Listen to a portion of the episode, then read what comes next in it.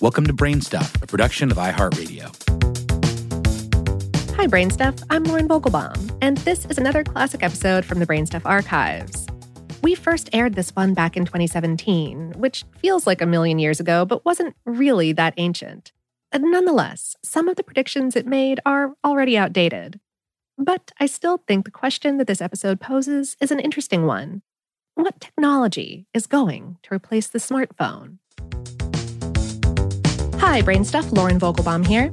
Today, nearly 8 in 10 Americans own a smartphone, and we've become accustomed to using them for everything from listening to podcasts, taking pictures, reading news, and posting on social media, to shopping and making financial transactions.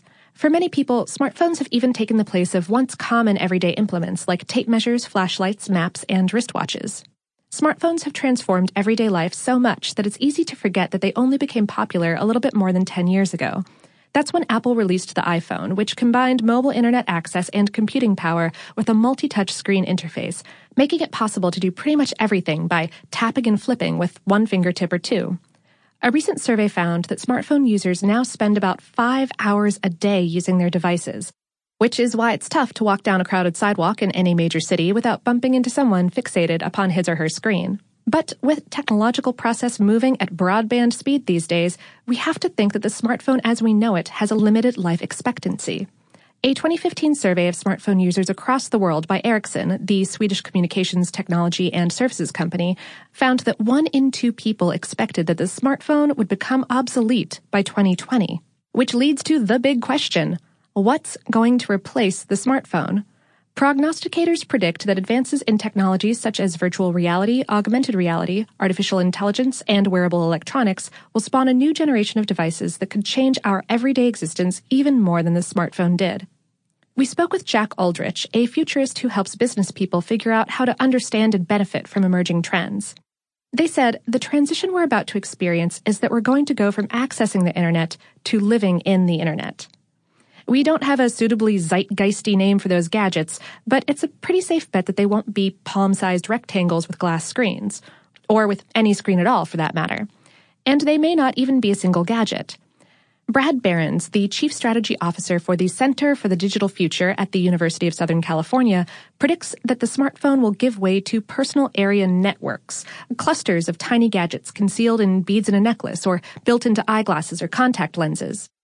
Such devices will use VR and AR to project information into our field of vision, eliminating the need for a screen. And just as we control apps on today's smartphones by moving our fingers, we'll be able to manipulate our next generation personal area networks through voice commands or by gesturing in the air. Perhaps with the help of haptic technology, like that buzz when you get a text, to help simulate the sensory feedback of touching actual objects. Typing may not ever become a completely extinct skill, but it may someday become as rare as someone who writes an elegant longhand with calligraphy pens. But increasingly, we won't have to input as much information as we once did. That's because next gen intelligent assistants, uh, imagine a vastly more intuitive version of Siri, Alexa, or Cortana, will learn to figure out what we want to know or do, sometimes before we realize it ourselves. Uldrich predicts that in the near future, our personal gadgetry will study our eye movements in order to make predictions. Staring at something for two seconds, say, might prompt it to give us more information about that thing. Berens envisions that the intelligent assistants of the future will continually whisper in our ears and project messages that only we can see. That might help us in a lot of ways. If we encounter a person and can't recall their name, for example, Dr. John Smith might flash before our eyes to remind us. It's also conceivable that our future devices and intelligent assistants may interact with other people's digital assistants, possibly taking the place of some of our interaction with actual people. That's a prospect that Berens finds both interesting and disturbing. He points to current trends like texting instead of calling, or using apps like Tinder to avoid having to walk up to that cute person in the bar with no introduction.